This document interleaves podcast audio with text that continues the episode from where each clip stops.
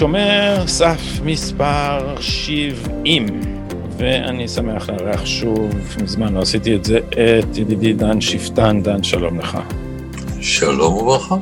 Uh, התכנסנו כדי לשוחח על uh, נושא מדכדך, והוא uh, מדיניות החוץ האמריקאית, לא אני ולא אתה uh, היינו בוחרים את האנשים האלה שינהלו אותה, אבל uh, uh, בואו ננסה בכל זאת לעשות איזו הערכה לגבי uh, מה אפשר לצפות מממשל ביידן באופן כללי ובאופן יותר ספציפי במזרח התיכון. אז לאן uh, נושבת הרוח לפי דעתך? תראה, קודם כל הדבר הגרוע ביותר שיכול היה לקרות לא קרה, ובינתיים לפחות, זאת אומרת, אין לנו אה, שכפול של אובמה. אני חושב שגם אובמה עצמו היה אדם מאוד מאוד בעייתי מבחינת המזרח התיכון, ובספרו, אולי נגיע לזה אחר כך אם תרצה, הוא מודה בכמה דברים שלא היו לי עדויות לגביהם עד עכשיו, אבל הוא עצמו, עדות בעל הדין, מספר לנו מה הוא עשה במזרח התיכון, וגם האנשים שמהם הכי חששתי, ג'ון קרי כשר חוץ, סוזן רייס כיועצת לביטחון לאומי, גם זה לא הגיע, הם לא נמצאים בתחומי מדיניות החוץ, וגם נדמה לי שביידן עצמו אין לו את הלהט ואין לו את הבעייתיות העמוקה, אם תרצה אחר כך אני אסביר מהי, של אובמה לגבי היחס לישראל, ולכן בינתיים המצב הוא פחות גרוע ממה שיכול היה להיות. עוד דבר אחד מאוד חשוב, כל האגף הפרוגרסיבי של המפלגה הדמוקרטית אמ, מקבל פחות ממה שהוא ציפה בתוך הממשל הזה. כי עם האגף הזה... מבחינת מדיניות חוץ. כן, בעניין מדיניות חוץ, בעניין מדיניות חוץ. ביקשת שנדבר על כן, כן. מדיניות החוץ האמריקנית. והאגף הפרוגרסיבי של המפלגה הדמוקרטית הוא מאוד מאוד בעייתי כלפי ישראל, והם אפילו לא מעמידים פנים, הם אומרים בצורה די גלויה את עמדותיהם, ושם יכול היה להיות הרבה הרבה יותר גרוע.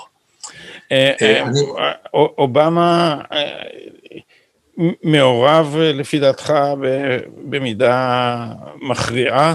כי הרי אובמה נשאר בוושינגטון, דבר שמאוד לא נהוג, שנשיאים אמריקאים אחרי שתי קדנציות פורשים ועוזבים את הבירה, אבל אה, הוא היה מעורב בוועידה של המפלגה, והוא נאם נאומים בשביל ביידן, והוא אה, אפילו בנאום אחד ראיתי אותו אומר שמשאלתו היא שהוא יוכל לשבת במרתף עם אוזנייה וללחוש לנשיא מה להגיד. אני לא יודע מה מידת השפעתו, ונדמה לי שהרבה זמן לא נדע, כי זה הכל נעשה בערוצים בלתי פורמליים, וקשה מאוד לדעת באיזה מידה ביידן ינסה לקבל אישור מאובמה, בינתיים המצב הוא פחות גרוע. אני רוצה לומר לגבי אובמה, כדי שיהיה די ברור, לא מדובר בנשיא אנטי-ישראלי או בנשיא בוודאי לא הטיעון האווילי שהוא אנטישמי, אבל מדובר בנשיא שיש לו בעיה עמוקה עם ישראל, שבעקבות קריאת הספר שלו, אני הרבה יותר מודע למידת הבעייתיות. אני אתן לך שתי דוגמאות מאוד מעניינות. הוא נותן בתחילת הפרק שעוסק במזרח התיכון, באחד הפרקים שעוסקים בין היתר במזרח התיכון, הוא נותן איזו הקדמה מאוד מאוד קצרה על ישראל, ואז הוא אומר, וזה ייאמר לזכותו, שערב מלחמת העצמאות הערבים דחו את תוכנית החלוקה, ומיד אחרי זה הוא נותן תיאור שהוא נכון מבחינה טכנית, אבל אתה רואה איפה נמצא מרכז הכובד שלו. כל הסיפור של הקמת מדינת ישראל מתמצא במשפט אחד. ברגע שבריטניה נסוגה, פרצה מלחמה בין שני הצדדים, וכאשר הכוחות היהודיים השיגו ניצחון, נולדה מדינת ישראל.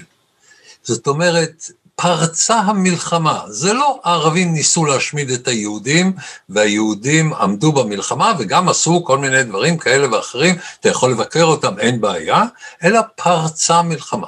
ואחר כך הוא אומר, שבשלושים השנים הבאות הייתה ישראל מעורבת ברצף של עימותים עם שכני הערבים. שוב, אה, הלשון הפסיבית הזאת, כן, ישראל הייתה מעורבת. זה לא שנאסר ערב 67 יצא ואמר שמטרתו היא השמדת ישראל, ויצאו מיליונים לרחובות, אם אה, אז עוד לא למדו לקרוא לזה שלום מבוסס על צדק, אלא אז פשוט יצאו עם גולגלות ושתי עצמות ואמרו, אה, יש אה, לטבוח את היהודים, וכל הגישה היא כזאת, כן, בנקודה מסוימת הוא אומר, כן, לערפאת היו אה, כמה מהטקטיקות, רבות מהטקטיקות של ערפאת היו מתועבות, והמנהיגים הפלסטינים אה, החמיצו הזדמנויות לשלום, אבל מיד אחרי זה מיליוני פלסטינים סובלים, ו... זאת אומרת, מרכז הכובד הוא תמיד לכיוון הזה, זה פונקציה של השקפת העולם הכוללת שלו,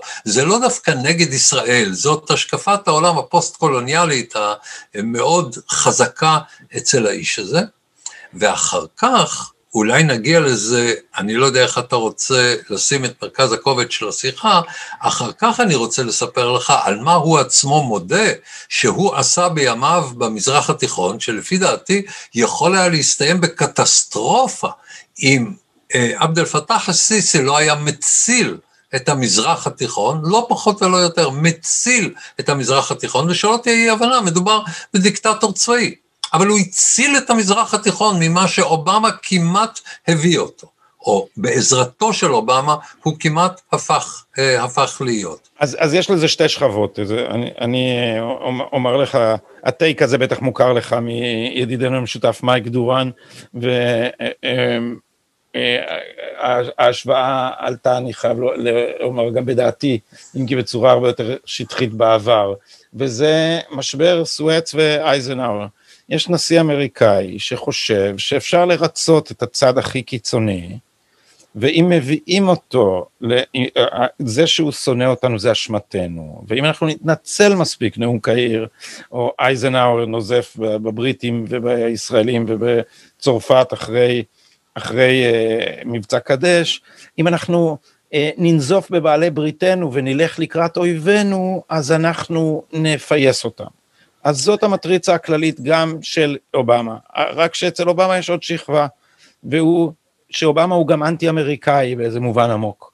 אני משתמש במונח הזה, אני יודע שזה נשמע קיצוני, אבל אובמה הוא חניך של התפיסה של אדוארד סעיד, זה הנשיא הראשון שגדל על ברכי הדוגמה הבלתי מעורערת של האקדמיה האמריקאית בעשורים האחרונים, שזה אדוארד סעיד, שזה אומר שהמערב, התפקיד של המערב בהיסטוריה זה שהוא האיש הרע, והוא החוטא והחטא הגדול זה מה שאובמה כינה שוב, שוב the arrogance of power, יהירות הכוח וכמובן הקולוניאליזם, ועל כן המטרה של מדיניות החוץ היא להעצים את העולם השלישי. זה תיאור מופרז לפי דעתך? אז אה, בוא, בוא נתחיל ככה, יש פה כמה נקודות של הפרזה, אבל אני רוצה באמת לעשות את ההשוואה כי היא מעניינת.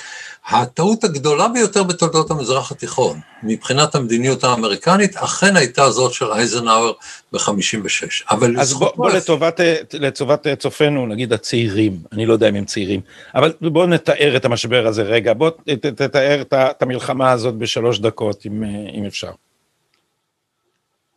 צריך לומר לזכותו של אייזנהאואר שמדובר במצב שארצות הברית לא הייתה רגילה בו, ארצות הברית לא הייתה מעצמת על עד מלחמת העולם השנייה, ובכלל היא הייתה במצב יחסית נוח, שבה מצד אחד הם קיבלו את כל השירותים של בריטניה וצרפת במדיניות האימפריאלית שלהם, כלומר הסחר היה חופשי והיו מגינים על היכולת של אמריקה להתחזק וכולי, והיא הייתה אחראית לסדר העולמי, והיית יכול גם להיבנות מזה, וגם לבוא בטענות שהם עושים את זה בצורות בלתי אה, מוסריות, משום שהאמריקאים לא היו מוכנים לקרוא לעצמם קולוניאליסטים ואימפריאליסטים, משום שלא הייתה להם אימפריה ולא היו להם קולוניות. אבל אם אתה בודק איך הם התנהגו במרכז אמריקה, אז זה לא בדיוק אה, ככה אה, יכול היה לתת להם מעמד מאוד נאה. אבל, אבל האמריקאים, וזה אחד הדברים היפים, זה שהאמריקאים בתפיסתם העצמית, כיבוש אמריקאי הוא תמיד שחרור. האמריקאים לא כובשים, הם כן, משחררים. אבל... אז לכן, אם צריך להסביר אבל, אבל את, המנטליות, לתקופה... את המנטליות של, של איך האמריקאים רואים את הדברים האלה, כשאחר כך כועסים עליהם שהם כובשים, זה וודרו ווילסון דופק על השולחן ואומר על הדרום אמריקאים, I will teach these people to elect good men. אז כן. זה, אז זו המנטליות האמריקאית. אבל, אבל יש גם היסטוריה ארוכה של ארצות הברית במרכז אמריקה, שהיא מעבר לנקודה הזאת, אבל אולי לא ניכנס יותר מדי לפירוט בהקשר הזה. מכל מקום, ארצות הברית יום אחד קמה בבוקר אחרי מלחמת העולם השנייה ומצאה את עצמה אחראית לסדר העולמי, ולא היו לה הכלים להתמודד עם המציאות החדשה, והייתה כאן, אני תמיד הדימוי שרץ בראש שלי לגבי אותה תקופה של שנות החמישים, זה שיש לנו את המעצמות האירופיות, שמצד אחד יש להם ניסיון אימפריאלי והבנה של איך המערכת הזאת פועלת, כלומר יש להם ראש גדול וגוף קטן מצומק, כי הם כבר נשברו במהלך מלחמת העולם השנייה, ולעומת זאת ארצות הברית עם הגוף הענק שלה, ובראשו של הגוף הזה עומד ראש מאוד קטן מבחינת יכולת ההבנה של המציאות הזאת, ואכן היה נדמה לאמריקנים ולאייזנהאואר ספציפית, שמה שקראו באותם ימים המדינות הבלתי מזדהות, יש להם בעיה עם הקולוניאליזם, ואם ארצות הברית תסתייג מהקולוניאליזם ותגיד, אנחנו לא קולוניאליסטים, אז לא יגידו בכל רחבי העולם הזה שארצות הברית היא בעצם אותה גברת בשינוי אדרת, כלומר היא מנסה להביא נאו-אימפריאליזם מסוג אחר אל האזורים האלה. וגם ארצות הברית עשתה את הטעות שעושים האמריקנים לעיתים מאוד קרובות, זאת אומרת, ברגע שמאשימים אותך במשהו, אתה מנסה להוכיח על ידי פעולותיך ומדיניותך שאתה לא אשם, במקום להבין שעצם ההאשמה היא נשק, שאתה לא צריך לשחק במגרש שאויביך רוצים להכניס אותך לתוכו, ומה שאייזנהאואר עשה, הוא פגע בצורה אנושה בנאט"ו, משום שמרגע שנאסר, מנהיג של מדינה, ליגה ג', ה', ו', ז', כן, הצליח לקעקע חלק חשוב מאוד מהאסטרטגיה הגלובלית של ארה"ב, כי הוא הביא את ברית המועצות אל הים התיכון, הוא דילג מעל כל ה... קונסטרוקציה שהאמריקנים בנו אחרי מלחמת העולם השנייה, שנועדה למנוע מברית המועצות להגיע גם לים התיכון וגם לשדות הנפט, ובעצם נאסר קעקע את האסטרטגיה האמריקנית, ומה שאייזנהאואר חשב זה שאם אתה תראה לו שארצות הברית מוכנה להיות נגד בריטניה וצרפת, אז נאסר יבין שהוא באמת, מה שטוב בשבילו זה להיות במחנה, ה, במחנה האמריקני. והוא יצר מצב שהיה תבוסה לבריטניה וצרפת, זה קעקע את נאט"ו אני לא חושב שהיה סיכוי שהשותפות הבכירות שלך ביותר, שנשברות על ידי נשיא ארצות הברית, ארצות הברית שברה, אייזנאור שבר את בריטניה וצרפת, אחרי זה נאט"ו כבר היה סיפור אחר לגמרי, והכי גרוע, הארכי אויב של ארצות הברית, כפי שהאמריקנים למדו במשך השנים שבאו אחר כך, בעולם הבלתי מזדהה, כמו שקראו לו בזמנו, היה גמל עבד אל-נאצר, והוא למד דבר נורא פשוט. אתה יכול להעמיד פנים שאתה עומד בין מעצמת העל לבין מעצמת העל השנייה. למעשה, אתה נמצא במחנה האנטי-אמריקני, הסובייטים תומכים בך כי אתה אנטי-אמריקאי, והאמריקאים תומכים בך כי הם לא מבינים מה שקורה. ואז תמיד כדאי להיות אנטי-אמריקאי, כי הרוסים יתמכו בך כי כדאי להם, והאמריקאים יתמכו בך... ינסו למצוא חן בעיניך. והאמריקאים יתמכו בך כי הם לא מבינים מה קורה, הם לא מבינים את שם המשחק. וזה נכון לגבי אייזנהאואר, וזה נכון במידה יותר מצומצמת לגבי קנדי, וקנדי, במקום להשתמש בהזדמנות הנהדרת שנאסר תקוע בתימן ולנסות לקעקע אותו ולגרור את ברית המועצות על ידי כך וגם למשוך את השטיח מתחת לרגליה ולפגוע במעמדה, אז הוא עוזר לנאסר לצאת משם, ובזמן שלנאסר אין כסף, כי את כל ה-cash crop שלו הוא עושה בשביל להביא נשק מברית המועצות למצרים, בין היתר כדי לקעקע את מעמדה של ארה"ב, אז מסכנים, אין להם כסף לאוכל, אז צריך לתת להם אוכל, כן? ואתה חי באיזה עולם הזוי, והמזרח התיכון השתנה באופן דרמטי. כאשר ג'ונסון החליף את קנדי, וכאשר ג'ונסון בא ואמר, רגע, אם הוא אויב שלי, למה אני תומך בו? אם הוא אויב שלי, למה אני משחק לפי הכללים שהוא מכתיב לי? ונאסר באמת ראה בג'ונסון את האויב הכי גדול, משום שהיא called his bluff, כן? הוא הוכיח ש... אין דבר כזה כמו מצרים כמדינה בעלת משקל בזירה הבינלאומית. מצרים יש לה מעמד אך ורק משום שהאמריקנים לא מבינים מה קורה. זו הסיבה היחידי, היחידה שצריך לקחת אותם בכלל ברצינות. משום שארצות הברית נתנה לנאסר את המעמד שאפשר לנאסר לקעקע את מעמדה של ארצות הברית. אז רק, אבל... אז רק רגע, בשביל, בשביל אלה שפחות מצויים בעובדות, ה, של תולדות ההיסטוריה הדיפלומטית וה, והמלחמתית של המזרח התיכון, אה, אני רק אניח כמה מה, מהעובדות.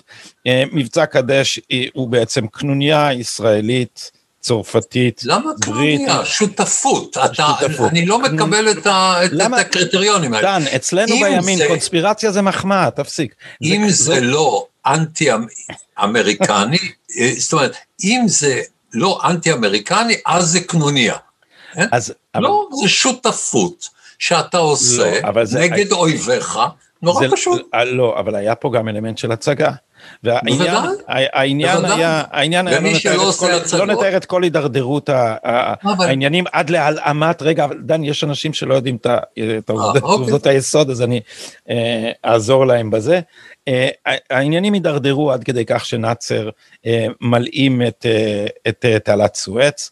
הדבר הזה מרגיש לבריטים ולצרפתים כאיום על מעמדם במזרח התיכון ולא בלי סיבה, ואז הם מחפשים תירוץ לשוב ולהשתלט על, על, על תעלת סואץ, והתוכנית היא שישראל תפלוש לסיני, תתקרב אל תעלת סואץ, באיזשהו שלב הבריטים והצרפתים יגידו רגע רגע, כל הצדדים לסגת מהתעלה ולהתרחק ממנה, ואז כמובן נאצר לא יוכל לקבל את זה, ואז המצרים וה... המצרים, הבריטים והצרפתים יופיעו כמושיעים ומפרידי כוחות וישתלטו מחדש על התעלה. כן, ו... אבל ברשותך, ישראל היא לא שחקן חשוב. מה שחשוב זה מה שקרה בין ארצות הברית, ברית המועצות, מצרים ואירופה. וישראל היא... אה, היא התירוץ. כן? אבל, אבל, לא, אבל, אבל, אבל התר... אני, לא למה, למה אמרתי קנוניה? כי התרגיל היה שקוף, נכון? אייזנאור בין השאר הופתע והתרגז. מי, של, מי שלא עושה מה שאתה קורא הצגות, שירד מהבמה. אה? אני לא מבין, אני לא מבין מה הבעיה שיש לאנשים עם, עם הצגות. כן? אתה עושה ברית נגד אויביך.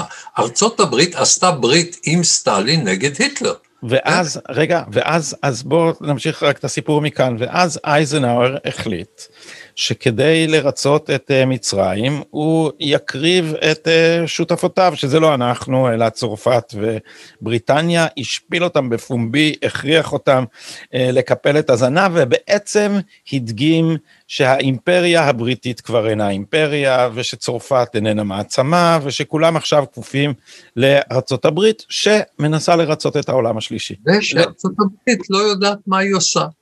משום שארצות הברית רוצה ללכת עם העתיד, וכאן ישנו הדבר המשותף.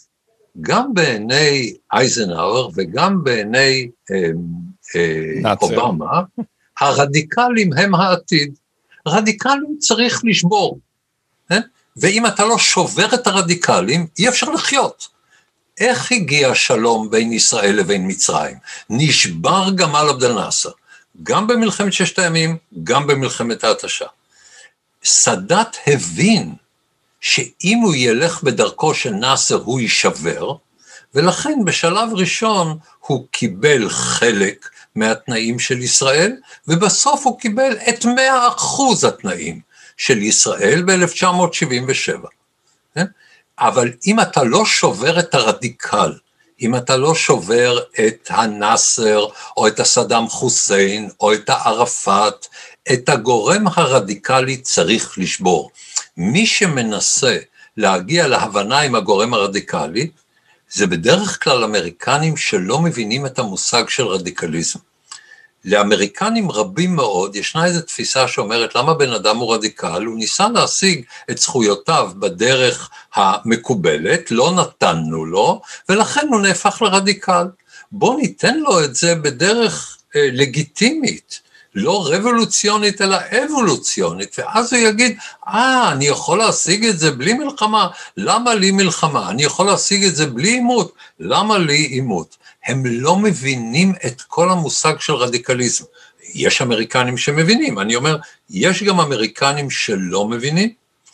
לזכותו של אייזנהאואר, לחובתו צריך לומר שהטעות שלו הייתה קטסטרופלית, כי היא הביאה למזרח התיכון 20 שנה של עימותים נוראיים, שיכולים היו להימנע אם פשוט היו מאפשרים לבריטים ולצרפתים ל... לשים את נאסר במקומו. כן? או לחסל אותו בכלל. אבל התירוץ, הסיבה, זה להגיד, טוב, זה ראשית שנות החמישים, אנחנו עוד לא מבינים את הדינמיקה של העולם הבלתי מזדהה. אבל אם אתה כבר נמצא אחרי שלמדת את כל הלקחים, ואתה עושה את זה מטעמים אידיאולוגיים, כמו שעשה את זה ג'ימי קרטר וכמו שעשה את זה אובמה, לדעתי יש לך פחות סיבה להיות חסר אחריות בהתנהגות שלך. עכשיו אנחנו חייבים להגיע למה שעשה אובמה, אובמה במזרח התיכון, משום שזה כאן מתיישב בדיוק על, ה, על הנקודה הזאת. הוא מודה בספר שלו שלמעשה הוא הפיל את מובארק, שהוא דחק במובארק לעזוב, והייתה לו איזו הזיה שאם מובארק יעזוב בצורה מכובדת, זה לא יפגע במעמדה של ארצות הברית במזרח התיכון. הוא אומר שהוא יודע שיש במזרח התיכון תפיסה שאומרת שהאמריקאים, אי אפשר לסמוך עליהם, כי את, הם תמיד זונחים את בעלי הברית שלהם ברגע שמתעוררת הבעיה הקטנה ביותר. אני מצטט מתוך ספרו, הוא אומר, ידעתי שזאת הבעיה, ולכן רציתי שמובארק יעזוב בצורה מכובדת.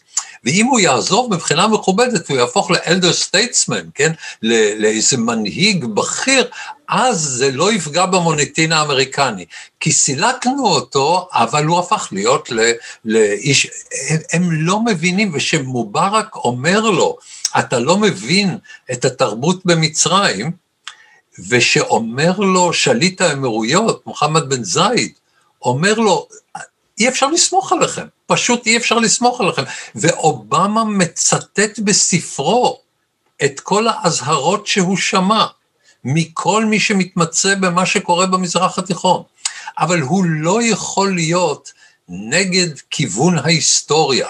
וכשיוצאים אנשים לרחובות, וכשיוצאים אנשים שהם חילוניים, והם יוצאים לכיכר תחריר, היה לו איזה תדמית מאוד רדודה שמותר לעיתונאי אה, להחזיק בה, אבל נשיא ארצות הברית צריך להיות לו יותר עומק בהבנת התופעה.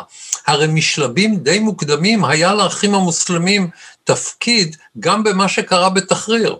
וביום הקובע שהשאלה היא מי מדבר אל ההמונים בכיכר תחריר, מדבר שייח' קרדאווי. האיש של האחים המוסלמים, והמצרי, שכחתי כרגע את שמו, איש גוגל שעשו ממנו כזה חגיגה גדולה במערב, פשוט אמרו לו, אנשי האחים המוסלמים, אתה לא עולה על הבמה.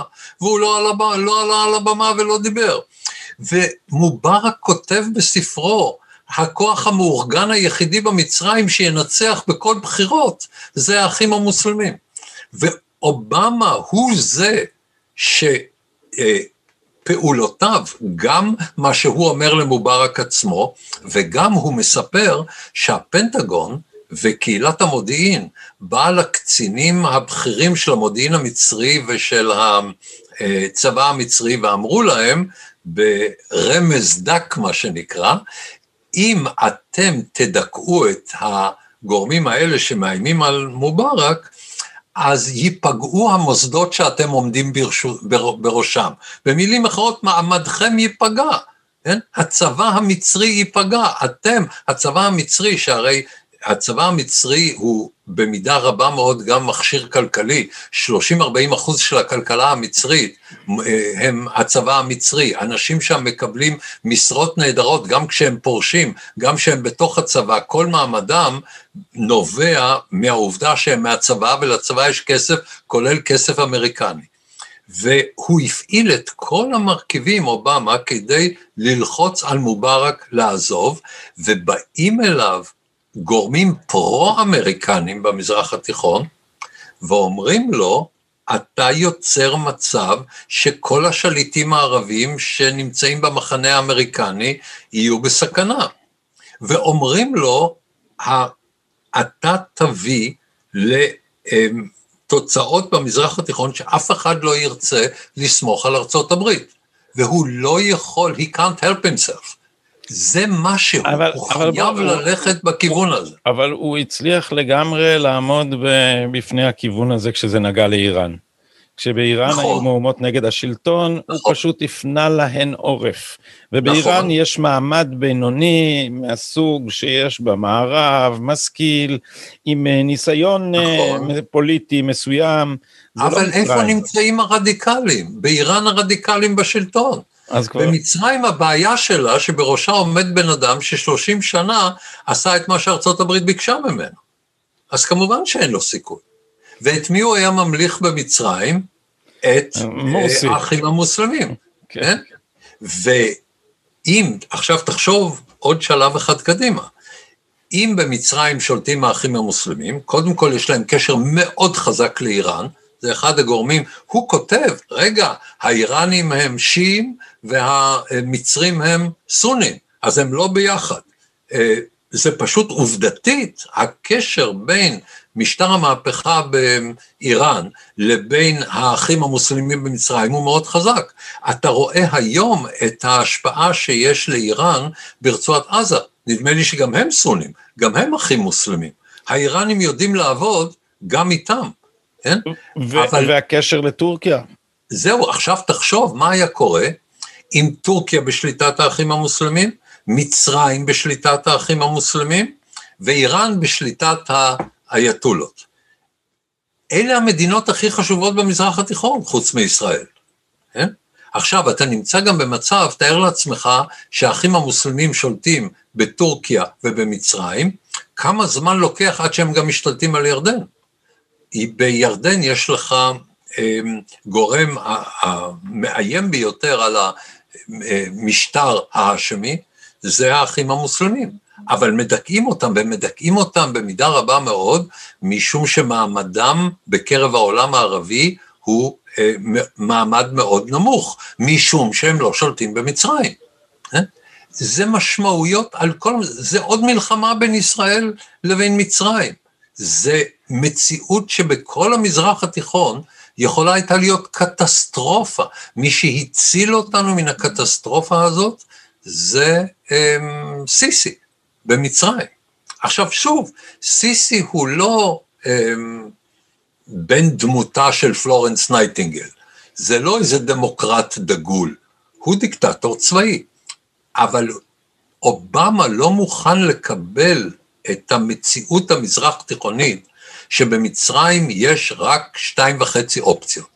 או שהאחים המוסלמים בשלטון, או שהצבא בשלטון, או שיש איזו הבנה בין האחים המוסלמים לבין הצבא, והם מנהלים את השלטון יחד.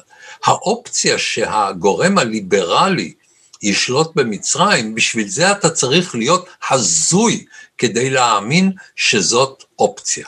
אגב, עכשיו, הנה I, דבר I, מעניין, כן. סליחה עוד רגע, דבר כן. מעניין שבו אובמה דומה לבוש. שניהם חושבים שאפשר להביא דמוקרטיה למזרח התיכון. כן? זה, בוש חשב שבעיראק אתה יכול להביא דמוקרטיה על כידוני הצבא. ואובמה חשב שבמצרים הוא יכול לקדם את הגורם הליברלי על ידי נאומי קהיר ועל ידי זה שהוא עוזר להם לסלק את מובארק, והוא לא מבין שכשהוא עוזר להם, הוא בעצם עוזר לאחים המוסלמים. ומה הסיכויים שקונסטלציה כזאת חוזרת תחת אה, ביידן? תראה, המרכיב הזה קיים, ואתה רואה את זה בהצטננות היחסים עם ערב הסעודית,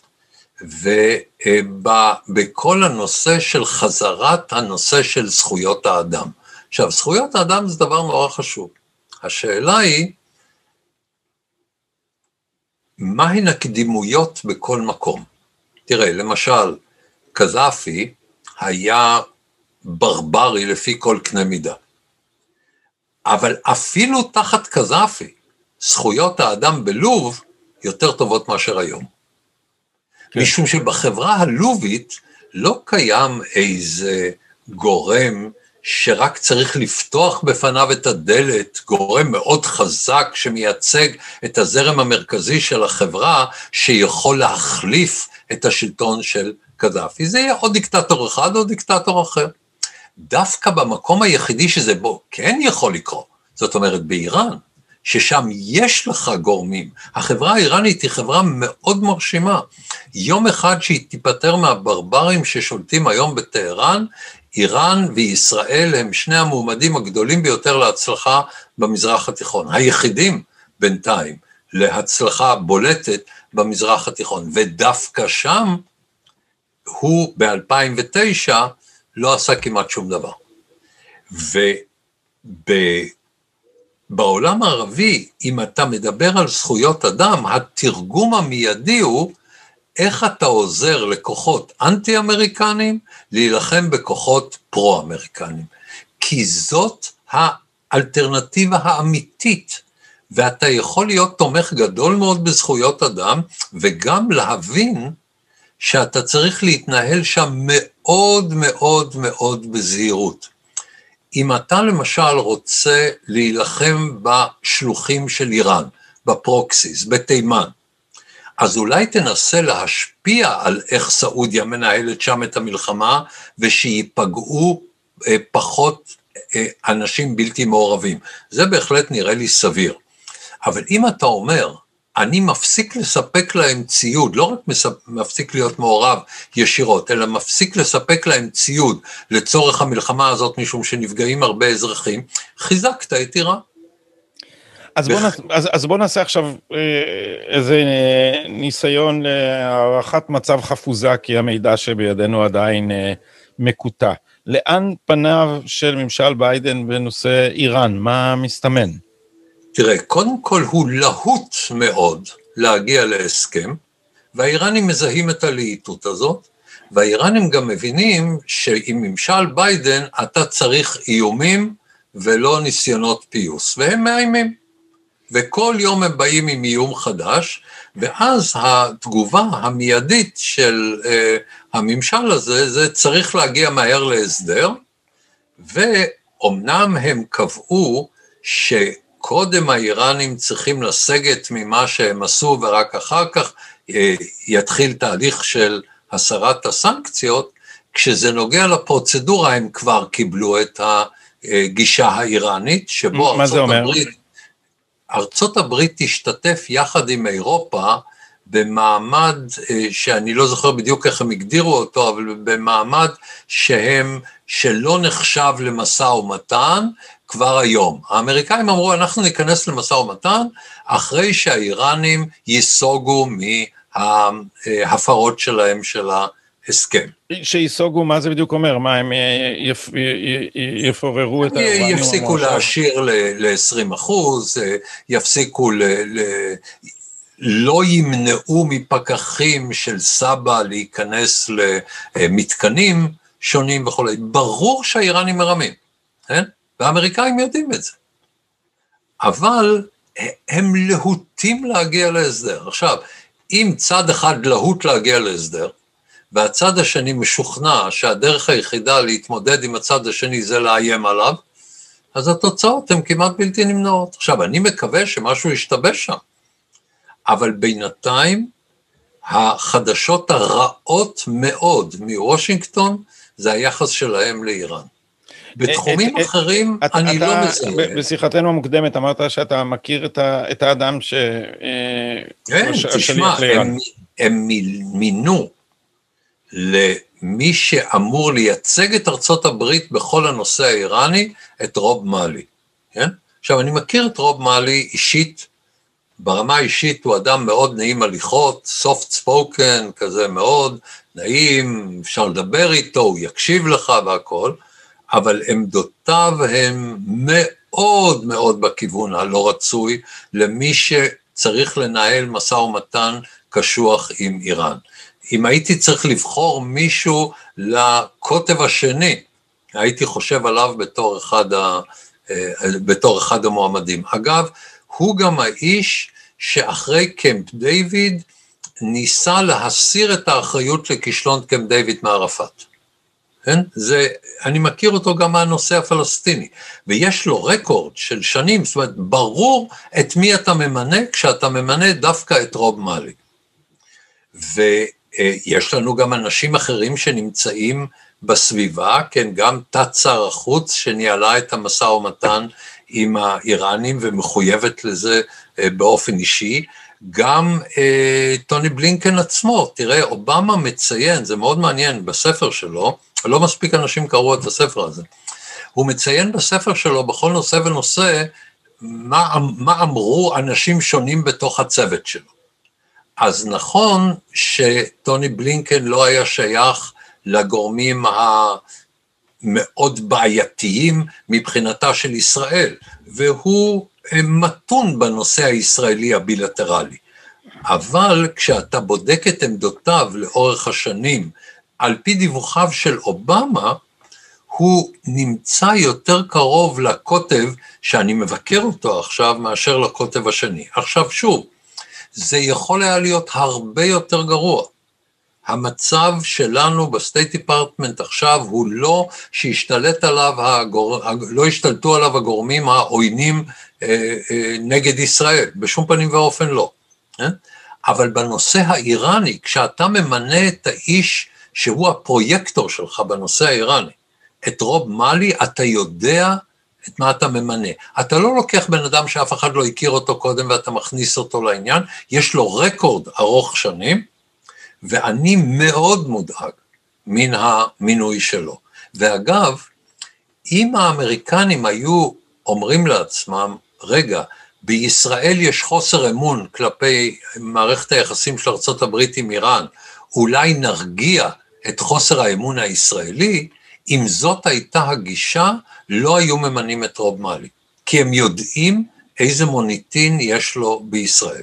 זאת אומרת, זה גם איתות לישראל ש... כן, תראה, אני חושב בכלל שישראל וארצות הברית מחליפות פה איתותים. מה שישראל עושה בשבועות האחרונים, בחודשים האחרונים, במב"ם, כלומר, אינטנסיפיקציה של הפעולות הצבאיות בסוריה, בעיראק, שמיוחסות לישראל, על גבול עיראק-סוריה שמיוחסות לישראל. אם נכון שאנחנו אה, הרגנו את אה, המדען הגרעין הבכיר האיראני, גם זה איתות לארצות הברית, למרות שאתם, אנחנו יודעים לאן אתם הולכים, אנחנו לא נפסיק את המאמצים החשאיים שלנו בתוך אה, איראן. אין לי שום מידע אם זה נכון או לא נכון. זה עוד היה, אבל, אבל זה עוד היה תחת טראמפ. לא, אבל זה כבר כאשר, אחרי בחירתו של ביידן, כאשר כן. ברור מי נכנס לבית הלבן. ואז חוץ מזה היו ההתבטאויות של אה, כוכבי, של הרמטכ"ל. הייתה התבטאות של... של כוכבי. עוררו פה תדהמה בקרב השמאל. הייתה אה, התבטאות של כוכבי שאני חושב שהייתה במקומה, אבל אני יודע ש... אני, יש מעטים שסבורים כמוני, אני חושב ש... מה, מה היו הטענות של השמאל? שהוא, שהוא אה, עבד נרצע של הדרג המדיני? לא, זה, לא, לא, לא, לא, לא, לא. לא, לא. תראה, זה לא רק השמאל, גם אנשים מאוד רציניים, אנשים שאני מכבד, חשבו שזה היה משגה והוא לא היה צריך לא לומר את זה. אבל, אבל מה, מי אמר שהוא אומר את זה על דעת עצמו? מה, מי אמר שהוא לא עושה כאן אה, דבר הדרג המדיני, אם הדרג המדיני רוצה לאותת את הדבר הזה? אינני יודע, אני שמעתי באחד המקומות ששר הביטחון תמך בהתבטאות הזאת, אבל אני לא, זה הייתה, אמ, זה היה דיווח אחד ואני לא יודע כמה הוא עמד מאחוריו, אבל זה חשוב, המסר לארצות הברית הוא חשוב. גם כשאתם ממשיכים לנהל משא ומתן, אנחנו נמנע בכוח את התבססות איראן בסוריה. תראה, צריך לומר כאן את הדבר החשוב ביותר, שלדעתי לא זוכה למספיק תשומת לב. היעד האיראני הוא לא נשק גרעיני. הנשק הגרעיני הוא מכשיר למשהו הרבה יותר מסוכן. איראן מנסה להשתלט על המזרח התיכון. צריך להבין את הדברים כך. העולם הערבי מאוד מאוד כושל וחלש. האיראנים מזהים את זה, אגב, גם הערבים מזהים את זה ומדברים על כך די בגילוי לב. שהעולם הערבי נמצא בחולשה בלתי רגילה. ואיראן, מכיוון שהיא מוכנה לשעבד הכל בשביל המטרה הזאת, מצליחה להיות חזקה בשימוש מאוד מתוחכם בשלוחים, בלבנון, בסוריה, בעיראק, בתימן, אה, היה ניסיון בסודאן שבינתיים התהפך, אבל הם מנסים בכל מקום אפשרי. במרוקו הם מנסים, כן? ולכן גם נותקו היחסים הדיפלומטיים בין איראן לבין מרוקו. גם המרוקאים יודעים שהאיראנים מסכנים אותם. הם, הם מנסים לעשות מעשה חיזבאללה בכל מקום. זאת אומרת, לטפח פרוקסי כן, שתפקידו אבל, להיכנס אבל לאו דווקא מעשה חיזבאללה. לאו דווקא מעשה חיזבאללה. תראה, אם אתה אומר מעשה חיזבאללה, אז אתה צריך קהילה שיעית גדולה, ואתה צריך שזאת תהיה הקהילה הגדולה ביותר מבין כל הקהילות האחרות. לא, הם יודעים לעבוד עם סונים, עם שיעים, עם uh, תימנים. אז במובן מ... הכללי, כוחות פרו-איראנים מקומיים שיחתרו תחת הריבונות של המדינה, ירוקנו אותה מתוכן, ובעצם ישתלטו עליה בפועל באופן... יש כאן שיתוף אינטרסים בין כוחות שזקוקים לתמיכה כדי להשתלט על המדינה, לא בהכרח בשליחות ישירה של איראן, אבל הם נעשים יותר ויותר תלויים באיראן, איראן נותנת להם יותר ויותר תמיכה, והיא יכולה לעשות מה שהיא עשתה בעצם בעיראק. אגב, ששם גם האמריקנים עזרו לאיראנים להשתלט על אה, עיראק. משום שהאמריקאים אמרו, הנה דאעש, ודאעש זה דבר רע, ואני מסכים שדאעש זה דבר רע, אבל דאעש זה דבר רע קטן, ואיראן זה דבר רע גדול. אז בשביל להילחם בדאעש, אתה משתמש באיראן, ותוך כדי כך היא משתלטת על עיראק, זאת איוולת. טורקיה זה דבר רע גדול, אה, דאעש זה דבר רע יותר קטן ממנה. ואם אתה עוזר לארדואן כדי אה, אה, להילחם בדאעש ואתה פוגע בכורדים כדי להילחם בדאעש, אתה עושה מקח טעות. אם אתה אומר, כל מי שרוצה להילחם נגד טרור, בואו לסוריה, אז אה, פוטין בא לסוריה. כן? זה נורא פשוט. כאשר אתה לא מעמיד בלב האינטרסים שלך את האינטרס הכי חשוב, אז גם אם אתה מעמיד אינטרס חשוב, ואז אתה משלם באינטרס הכי חשוב כדי לשרת את האינטרס החשוב, זה מקח טעות. אבל בואו נחזור לעניין העיקרי. איראן מנסה להשתלט על המזרח התיכון, ואם היא תצליח, והיא לא צריכה בשביל זה לשלוט באזור, היא, היא צריכה רק להפעיל כוחות לפי נוחיותה, ויש לה תחכום בלתי רגיל ביכולות האלה. זה לא ערבים, זה אויב הרבה הרבה הרבה יותר מתוחכם והרבה הרבה הרבה יותר מסוכן. ואם איראן תצליח לעשות את זה, זאת תהיה מעצמה שיהיה לה מעמד בזירה העולמית, משום שבמצב הזה היא גם מאיימת על אירופה. תאר לעצמך שהנפט והגז במזרח התיכון, והמעברים הבינלאומיים במזרח התיכון, ומכה ומדינה אולי יום אחד, כדי להשפיע על מוסלמים בכל מיני מקומות אחרים. זה נמצא בשליטה איראנית, או במצב שאיראן יכולה להפעיל מרכיבים קריטיים של זה, זה מציב את ישראל בסכנה קיומית פעם ראשונה מאז יוני 1948. משום שזה לא דבר שיום אחד ממריא מפציץ או יוצא טיל מאיראן עם נשק גרעיני. זה לא הסצנריו שצריך להתכונן אליו.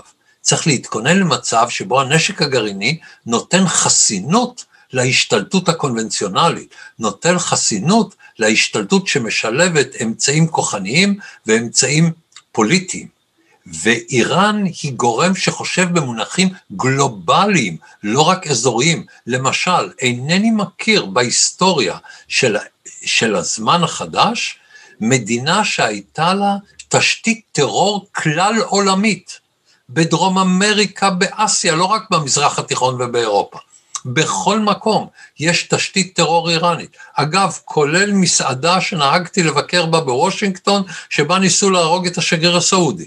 זאת, זאת מדינה שחושבת במונחים גלובליים, במונחים אזוריים, ומי שמנסה לראות את זה באיזה פרספקטיבה טוב, גם האיראנים רוצים שיקחו אותם ברצינות, פשוט לא מבין על מה הוא מדבר. והנשק הגרעיני נועד לחסינות. זאת אומרת שאי אפשר יהיה למנוע מהם לעשות את הדברים הקונבנציונליים שהם הסכנה האמיתית. ומאחורי זה אולי אה, יש גם גיבוי מסין? אינני יודע, תראה, האיראנים פרסמו טיוטה של הסכם בינם לבין סין, והדליפו אותה לניו יורק טיימס, אם אינני טועה, ששם מדובר על שיתוף פעולה מאוד מאוד הדוק בין איראן לבין סין. לדעתי, מבחינת הסינים, זה קלף מיקוח מול ארצות הברית. כלומר, אם אתם רוצים לפגוע בנו בתחום הסחר, אנחנו יכולים לעשות לכם צרות בתחום האיראני. כי בזירה הגלובלית הכל קשור לכל דבר. אבל בינתיים... למה, אבל אני לא מתיימר אה, להבין באיזה פירוט רב את הסינים, פרט לזה שקראתי את המסמך המפחיד ביותר שחיברו ב State Department, אה, שנקרא Elements of the China Challenge, וביידן הוריד אותו מ... אה, מהעמוד של ה State Department שהוא סדר היום הדחוף, אבל עדיין אפשר למצוא את המסמך שם על השאיפות הגלובליות של סין. מבחינת התיאור הזה שלך את המזרח התיכון, מבחינת האינטרס הסיני, הסינים גם רואים במזרח התיכון אה, צומת מאוד אה, חשוב, למה שהם לא יהפכו לנותני החסות של איראן כדי אה, אה, לנצל אותה, כדי לשלוט בפרוקסי במזרח התיכון? זה לא, לא נראה. ש, משום שבניגוד לאובמה במאבק נגד דאעש, יש להם סדר עדיפויות. הם רוצים לקיים בשלב הנוכחי את ההתעצמות שלהם בתוך הסדר הגלובלי של ארצות הברית. ארצות הברית יצרה את הסדר הגלובלי אחרי מלחמת העולם השנייה, היא מקיימת היום את הסדר הגלובלי, והסינים לא רוצים לקעקע את הסדר הגלובלי הזה, כי במסגרתו הם מצליחים להתעצם על חשבון מעמדה של ארצות הברית. לא כדאי להם לעשות כרגע פרובוקציות גדולות במזרח התיכון. אגב, זה אחד התכונות של אדם שחושב בצורה אסטרטגית, של קבוצה שחושבת בצורה אסטרטגית. היא לא שואלת את עצמה איפה יש כל הזדמנות ובואו ננצל כל הזדמנות, אלא איזה הזדמנות עוזרת לרעיון הכולל, החשוב, מרכז הכובד, ואיזה הזדמנות תבוא גם בשלב יותר מאוחר, לא תברח, אפשר להשתמש בה בשלב יותר מאוחר. אוקיי, זה חדשות מעודדות. אה, אה, בינתיים האמריקאים משתפים פעולה עם ה... עם התוכנית הזאת. תראה, אלה חדשות, אלה חדשות מעודדות, רק אם אתה חושב במונחים של הזמן המיידי. עצם העובדה שהסינים כל כך מתוחכמים, זה בעיניי חדשות לא מעודדות. כן, כלומר, אבל... אני, אם, אני... אם אתה מסתכל רק על המזרח התיכון, אבל תראה, לישראל יש אינטרס שארצות הברית תמשיך להיות המעצמה המובילה בעולם, כך שכל דבר שפוגע במעמדה של ארצות הברית, גם לא טוב לישראל בסופו של חשבון. בואו לסיום אה, נחזור לביצה הקטנה והמשמימה שנקראת הסכסוך הישראלי-פלסטיני. האם שוב יתחיל אותו מחול של תהליך השלום? אני קודם כל לא רואה את זה בדחיפות. תראה, לביידן יש מטלות הרקוליאניות, כן? להתמודד עם המגפה, להתמודד עם המשבר הכלכלי, להתמודד עם סין, אה, בצורה, במקום יותר נמוך בסדר העדיפויות, הרבה יותר נמוך בסדר העדיפויות, להתמודד עם איראן. והפלסטינים לא עומדים בראש הרשימה, כאן יש הבדל בין אובמה לבין ביידן, זה לא נראה לי הם מבינים היום יותר טוב שלהביא לשלום ישראלי-פלסטיני, הפנטזיה המגוחכת של דון ג'ון קרי, שתוך תשעה חודשים הוא יביא להסדר, כן, אני לא מכיר מישהו שחוש ההומור שלו מספיק מפותח כדי שבכלל היה צריך לשקול את האיוולת הזאת במונחים אה, רציונליים, זה לא קיים שם בינתיים. אני מאוד מודאג מהדחיפות שהם רואים בעניין האיראני, אני יותר רגוע מחוסר הדחיפות שהם רואים בעניין הפלסטיני. נדמה לי שהם כבר יודעים היום שהמזרח התיכון לא יתייצב אם יהיה הסדר ישראלי-פלסטיני, כלומר הפנטזיה הזאת, או שהפלסטינים יכולים לקומם את המזרח התיכון. מעמדם המאוד שולי של הפלסטינים התברר בצורה מאוד ברורה בכל העשור הקודם, וזה שאובמה סירב ל- לראות את הדברים זה חבל, אבל זה יתברר מהר מאוד. אפשר לסמוך על הפלסטינים שהם אה, אה, יסרבו לכל אה, הצעה. תראה, לא תמיד אפשר לסמוך עליהם, אני רוצה להזכיר לך שמתבשל עכשיו, מתבשלת עכשיו אפשרות של בחירות, שבהם חמאס ינסה, ינסה להשתלט על אש"ף, והאפשרות הזאת, שעד לפני זמן קצר הייתה בלתי אפשרית לחלוטין, נעשתה עכשיו פחות בלתי אפשרית. עדיין לא אפשרית, אבל, אבל אתה, הרבה אתה פחות בלתי ש... אפשרית. אתה צופה שתהיה הצעה פלסטינית רצינית?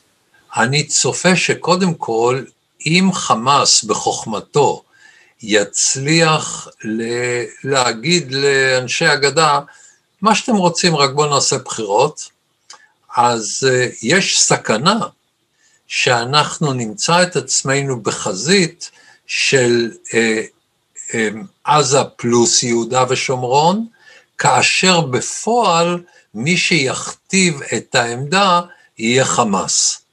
אבל אחד הדברים שצריך נורא להיזהר אצל אחים מוסלמים, הם גדולי האומנים בהעמדת פנים של אנחנו בעצם מתונים. אנחנו רק משתמשים בטרמינולוגיה קיצונית לצורכי פנים, אבל אנחנו מתונים.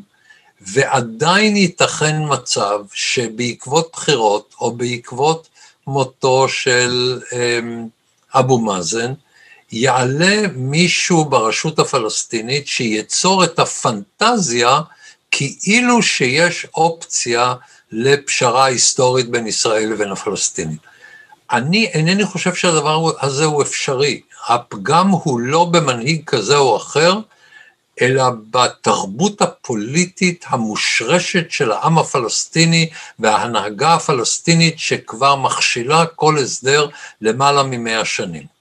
עכשיו, אם תקרה תפנית שם, אני מאוד אשמח, אבל אני לא רואה את זה מתרחש, אבל מאוד קל לרמות, הרי זה גם לא התרחש ב-93. הרי זה גם לא התרחש כש, כשג'ון קרי או אובמה ניסו לקדם את זה. זו הייתה פנטזיה שלהם, הם, הם המציאו את זה, הם פינטזו את זה, הם העלו את זה באוב. זה לא היה קיים, כל מה שהיה צריך זה שהפלסטינים יהיו מוכנים קצת יותר לרמות, לא הרבה, קצת יותר לרמות. כן? כך שאני לא מוציא את זה מכלל אפשרות, אבל כרגע אני לא מודאג, זה לא נראה לי קרוב לסדר, לראש סדר היום. הממשל הזה זקוק להצלחות במדיניות חוץ, והדבר האחרון שאפשר לצפות ממנו להצלחות זה הנושא הפלסטיני, מבין כל הנושאים בעולם. הדבר האחרון שאתה יכול להשתבח בו זה הישגים אה, בתחום הפלסטיני, ולכן אני לא רואה אותם הולכים בקרוב בעניין, אני רואה אותם לוחצים על ישראל, אל תעשו פה, אל תעשו שם, אל תבנו, אל, תבנו, אל תעשו, אלה, זה מיקרו, כן? זה באמת לא, לא חשוב. גם דרך אגב, אם הלחצים האמריקנים מצליחים, זה גם כן לא חשוב, כן? כי מלכתחילה זאת לא הזירה שבה יוכרע, אה, לא תוכרע מערכת היחסים בין ישראל לבין הפלסטינים. כך שבינתיים אני רגוע, אבל אני שומר לעצמי את הזכות לקיים איתך שיחה נוספת, אם וכאשר אני אהיה פחות רגוע. בהקשר הישראלי זה איראן ואיראן ואיראן ואיראן ואיראן ואיראן ואיראן.